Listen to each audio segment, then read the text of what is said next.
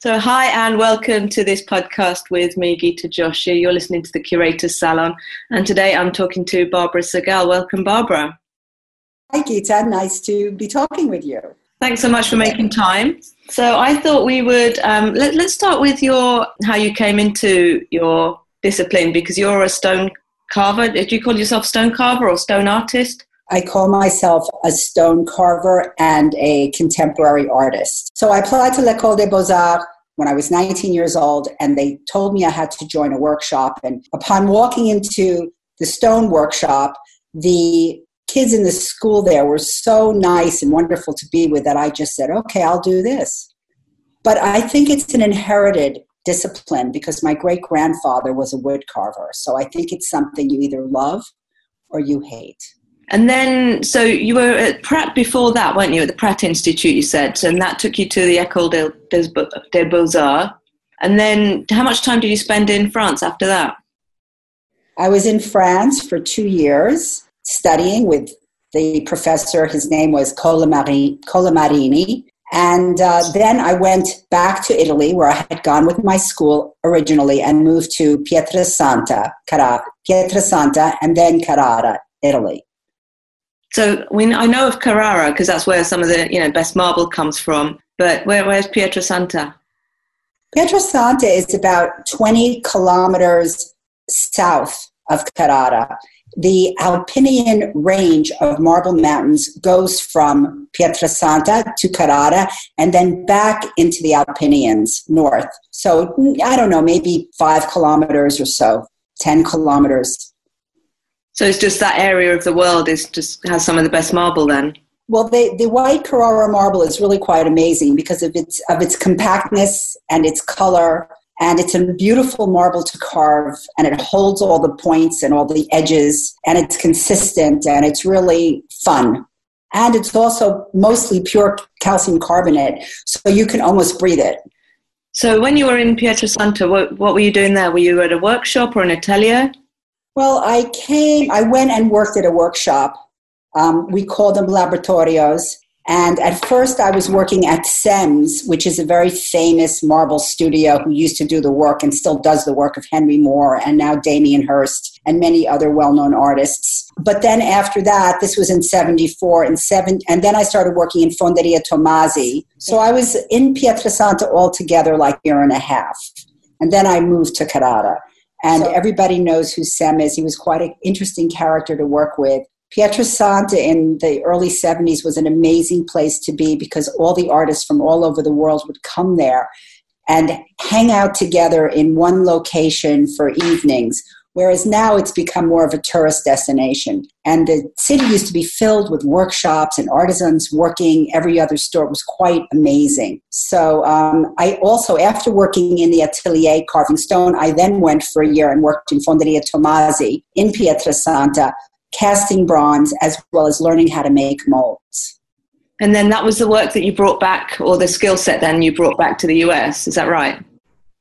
That's correct. When I came back to the States, um, I got a job in Roman Bronze Works bringing rubber molds. And I believe I was the first woman to work there. I know that. And also bringing, teaching them how to make rubber molds. And that's a famous, that was the first foundry in New York. So, what were they using for their mold making before, if not rubber?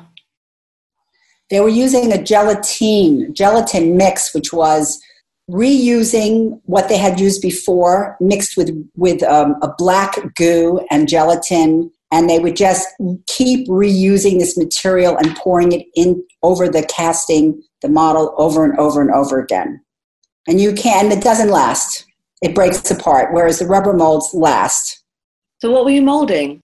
Oh we were doing 20 foot sculptures of of george washington and I actually, there was a scandal in the 70s about these fake Remingtons that were being produced, and I actually was told to make those. So my claim to fame is making a bunch of fake Remingtons and waxes, finishing waxes, working for very, very famous artists and cleaning up their waxes for the lost for the lost wax process.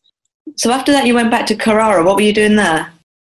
Uh, when I was in Carrara, that was like 75, 76, I worked in a studio called SGF Studio Scultura in Torano above Carrara with a young group of artisans and uh, many internet sculptors from all over the world, and we carve stone. And that particular laboratory also would make enlarged pieces for, for artists for anyone, but also some well known people as well. It was an amazing experience, and I really learned there and watched there how to carve, how to enlarge, and all about all about stoneworking. All of this sounds like you were sort of working, you know, producing other people's designs and things like that. So, at what point did you sort of evolve to, you know, making work of your own design? Well, actually, when I was in Pietrasanta and in Carrara, I was doing my own work that whole time. I was not working for other people. I was but when I came back to New York and worked in the foundry and was trained in the skill, I was doing other people's work. So, and then I would sometimes freelance and work for other artists and do their work. But the time I was in Europe, I was a student, but I was doing my own work. So, when did you then start producing work for galleries? Because now you're with, what, about six or seven galleries, aren't you? I think it's um, four or five. Okay. Um, yes, that's true. Maybe soon will be more. In 1985, I, my husband and I made the decision to, I should see, I should just work solely on my own work and see what happened. And very soon after, within the next couple of months, I got into a gallery in New York City. So I just, and I started to sell. That's fantastic. And back then, sort of looking at some of your earlier work, you were making apparel, weren't you? There were clothes and things I've seen, like shirts and jackets. Yes, that, yes, I was. Yes. What What was the inspiration for that? Well, basically, a girl coming from suburban New York, going to Pratt, which at the time was in a terrible neighborhood, and then moving to Europe. When I walked into the cathedrals of Europe and saw the amazing architecture, the stacked stones, it blew me away. I was in awe over this not only just the architecture but also the work of the, of the very well known artists that we know. And I think the only connection that I had back in suburban America was my mother's clothing. I mean, she had Pucci shirts and she wore the pedal pushers and her, and she had beautiful gowns and gems in the gowns. And so the only comparison between Renaissance Italy and suburban America, the cathedral floors was my mother's clothing. So I started to make my mother's clothing in stone. Fantastic. And how was that received? Because was there anybody else doing anything like that? At the time, no, because it was all inlaid and laminated and multicolored and constructed like the churches of Europe. And when I first got into the gallery, I showed them different work. And right after I got into the gallery, I decided to start making this apparel, and they started selling right away. That's what started selling. I didn't realize that um, because I wanted to ask you about this, but I think you've answered it. You're saying that the work, you know, where you've got different colours and things, they're, they're, inlays on the, you know, the, the apparel sculptures. That's incredible. Well, in the beginning, I kind of, uh, I was just, I just knew I could make a pinstripe shirt. That was my first idea, and I kept saying to myself, well, why should I make a pinstripe shirt? And I kept saying, nah, what's the significance? What does it mean? So I didn't make it. And then six months later, I went through the same thought process and I said, no. And then one day I had time to do it and I just did it. And I sold it like in two weeks. And I went, okay, I think an artist does get influenced by, by the market. But then I played. I played for the next five years, different ways of using the stone, all always autobiographical. It always had to do with my life, but as I moved ahead, it was it was doing paint by number. You know, that's a childhood influence. Vasarely optical illusion, having been at the Vasarely Museum.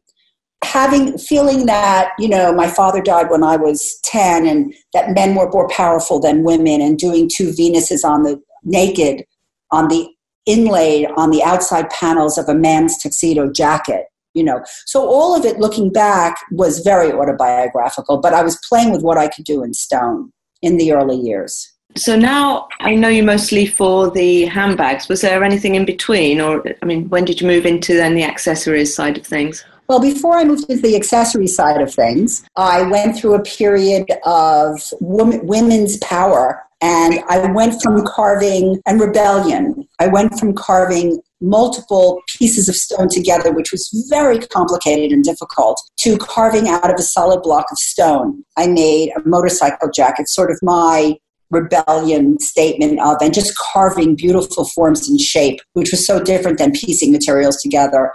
So after the motorcycle jacket, and my rebellion stage, I went into more of a feminine stage of beauty and power, carving beautiful white marble fabric teddies with overlaid lace in bronze. So I used all my skills, but I was expressing my female wilds within them.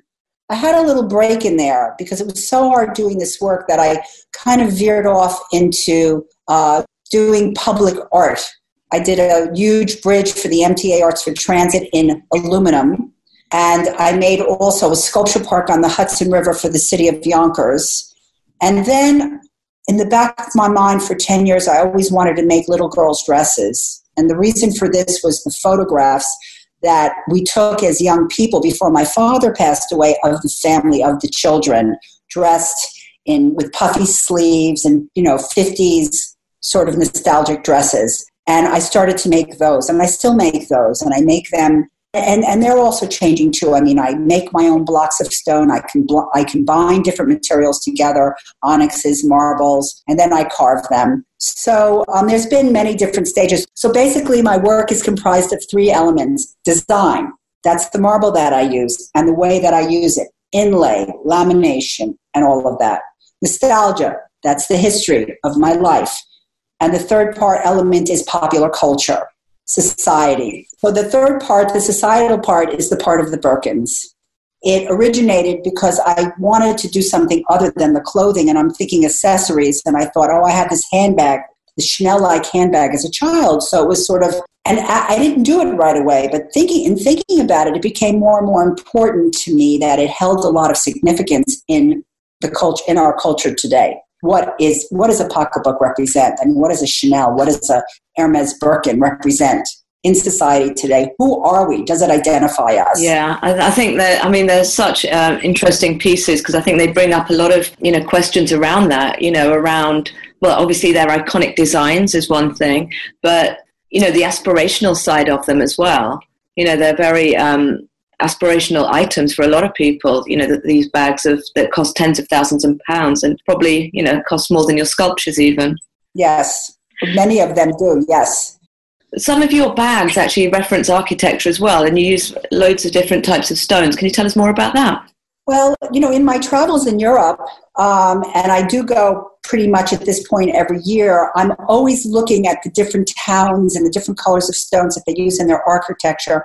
And I seem to be attracted really to the Renaissance architecture, the Romanesque architecture the most. And depending on this town, depends on the colors that they use. For example, in Carrara, they use the whites and the grays, and in Tuscany, they use the darker grays. So I'm always looking for these materials that I could put them together and and I love to put architecture into my work. So the latest pieces that I'm doing, there are two pieces, and one is a um, Romanesque Birkin, where I'm actually stacking the stones of a particular region and then I'm carving windows into the top part of it, making segmented arches like you see in the Romanesque church cathedrals in Europe. And so I'm making the comparison between this, this iconic imagery of the 21st century for women and status symbol with the idea of the importance of cathedrals in Europe and actually almost becoming godlike, a godlike item. So, I, as an object of worship type of uh, thing, or a place of worship, yeah. So it's almost like a place where we go to worship, rather than um, just an item to carry our belongings in. Mm. Especially certain iconic uh, bags. So, where do you go to source your materials? Obviously, you said you spend a lot of time in Italy. I mean, I guess are you on buying trips, or do you use stones from other parts of the world as well? Well, I do go to buy stone in Italy because all much of the stone from the world goes there to be processed. So I can find stones from the region as well as finding other stones from all over the world. I particularly like onyx, and I like the onyxes that come from Iran. But as an American, I can't buy directly from Iran, so I have to go through Italy. I also find stones in the United States. I, there's a particular stone, a honey onyx, that I really love that comes from Utah.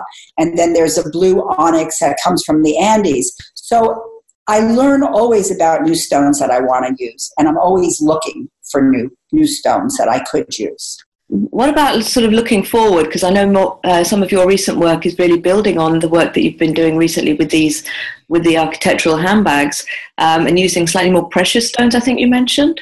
In my last piece that I'm working on now in the studio, it's a blue onyx Birkin, where in the belt part of the the handbag, I am actually creating a piece of jewelry that replicates the jewels of the of the kings and queens or also the papal jewels. So I'm beginning to study the shapes of the cabochons, the stones that they used, gold, how they did it, and placing them on the bag as making again a comparison between contemporary times and another time in history. So, have you worked with uh, precious stones before? Because they are always, you know, always presented as very small items, whereas I can really consider your work to be quite large scale pieces. Well, it's a, that's a good question because it comes back to the idea of what kind of technique and craft you have?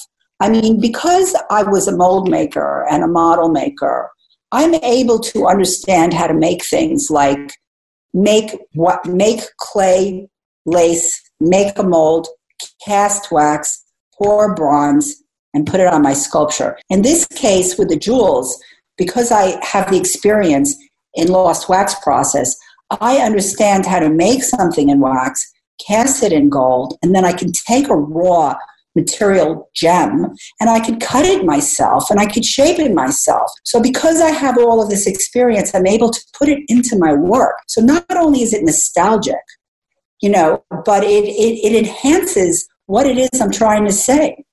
So, talking about your process, I mean, do you do everything by hand? Well, originally, for the 40 first years of my work, everything I did was cut by me, always sometimes with help of assistants. And now what I do is I have a roughing out process that I do. So before the work gets to me, I do use a CNC to rough it out, but then everything comes back to my studio in New York and I takes me 2 to 4 months to finish everything or or create the blocks which I have to build first and then do all the fine detail work and adding all the jewels and the polishing of the piece. So, how many pieces are you able to produce in a year then? That sounds like you know quite a slow and labor intensive work. Well, originally it was two to three, and now I would say it's about six to seven a year. But it's also helped in me focusing on being able to do things that maybe I couldn't do before. So it sort of gives me a new way to look at things, which is kind of very exciting as an artist. That I can now not have to worry about removing a lot of material and taking months doing it that I can focus more on putting the blocks together of all different colored stones because those they can't. I have to do that myself. Or making jewelry for my pieces or other aspects of the work that I can now add to the work that I couldn't do before. And it's also refreshing as an artist to be doing new things. Of course the difference between now and then is, or it's really the same thing. Today we have artists who have 100 people working for them, 50 people working for them. They don't touch their work. Back in the Renaissance, there were big studios, and artists produced work for the for the for hundreds of pieces for their cities, like Bernini, like you know Leonardo da Vinci, like all of these, or Ghirlandaio, like all of them, and they roughed out the work for them. So it's really the same tool that we had during the Renaissance that we have today, that we have at our hands today. Also, what's interesting to me is that I have a studio. I'm training students. I'm training people who work for me. So I really feel connected to that period, the Renaissance. It's not like I'm having other people do the work for me. I'm leading the studio, and it's coming out of my studio. But the Renaissance, I mean, you know, that's as in it just means right rebirth of you know this sort of creative energy and all of that, which is kind of I feel like that's what we're experiencing now with new technologies and everything emerging so quickly. You know, it makes sense to be incorporating that into your well into your process if it's you know for it to be contemporary in that way because your material is so associated with history in so many ways, anyways. Yeah, I find it all very interesting. I love using new technology. I I love to incorporate it into my work. I love to be contemporary as I can, and yet bring in the history of what's what's been done. I mean, the stone itself is how old? A million years old, and that's part of it too. Did you? Where did you say you teach in New York or in Italy? I teach stone carving. I've been teaching stone carving for over twenty years at um, the School of Visual Arts. Just two classes a semester. Now I'm just doing one class in the fall. Also, I've been I just started teaching at the New York Academy. It's a master program in New York. It's the only master credited program in New York state, I think, or maybe in New York City. And I love working with these students. They're from all over the world. There's only it's a small class, but I love it because they want to learn this method and they want to learn how to carve. And it's very difficult and time consuming process and most people cannot do it. And it's wonderful to be able to pass along what I know to a new, different generation. Do you find um, students that come to you already come with some degree of experience? Well, at this school, they have a lot of experience in figurative work. So they know probably at that point more about the figure than I know. They have experience in sculpture and modeling, but they really don't have experience in taking away in the negative process. So, and also the copying process, they, they've never done that. So it's, it's, it's something very important that used to be taught in schools that is no longer taught in schools because taking away is very different than adding on. And it makes you think a whole different way and gives you a whole other experience of thinking. And this evolves into a whole other world of work. So, a lot of what you're teaching, did you say that this is what you were learning when you were based in Italy? Could, did they have like different techniques and things, or did you find it was quite different what you learned in Italy to what it was in France? Well, you know, when I was in France, I was a student. I mean, I was just working. There was really no, there was not much teaching going on. I think in Italy, I watched and I worked with artisans and I saw what they were doing. And they helped me. So I learned more, much more in Italy working in the mountains in Carrara than I than I learned as a student in Paris. And is that the sort of thing that you then now are teaching to your students in the US? Well, I think what I'm teaching them is everything I learned over all the years. But basically, I have to teach them the basics. All of the knowledge that I've acquired over 45 years put into a 15 week course as far as we can get. Because obviously, I can't teach them inlay and lamination, and you know, I just teach them the basics of copying and using their eye and different methods. So, you know, like I said, you, you know, the work is now kind of taking a different direction, being more embellished with um, the precious stones. Where where do you see this work going, or you know, what's next for you? You know, I seem to work from idea to idea, so I'm still sort of stuck in, stuck in these bags. But I am influenced when I see certain things. So what happens to me is I'll see something, and before I have an idea, I'll I'll be inspired by something I see, and then I'll put that into an idea later on.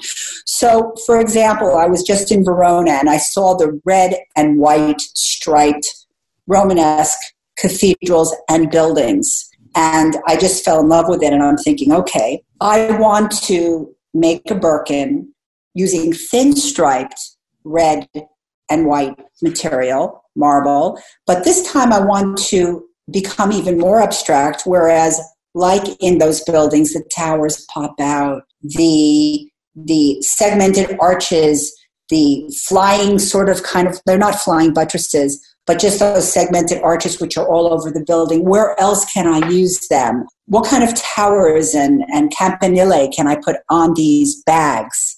So my brain goes there. What do they mean to me? I don't know that yet. That's amazing. I look really look forward to seeing how that unfolds then. So where can people find you online, Barbara? Well, they can find me online at www.barbarasegal, S-E-G-A-L dot com or they can go to my Instagram, Barbara Segal, spelled the same way. That's brilliant. Thanks so much for making time to talk to me today, Barbara. It's been great. Thank you, Gita, so much. It was so lovely to talk to you.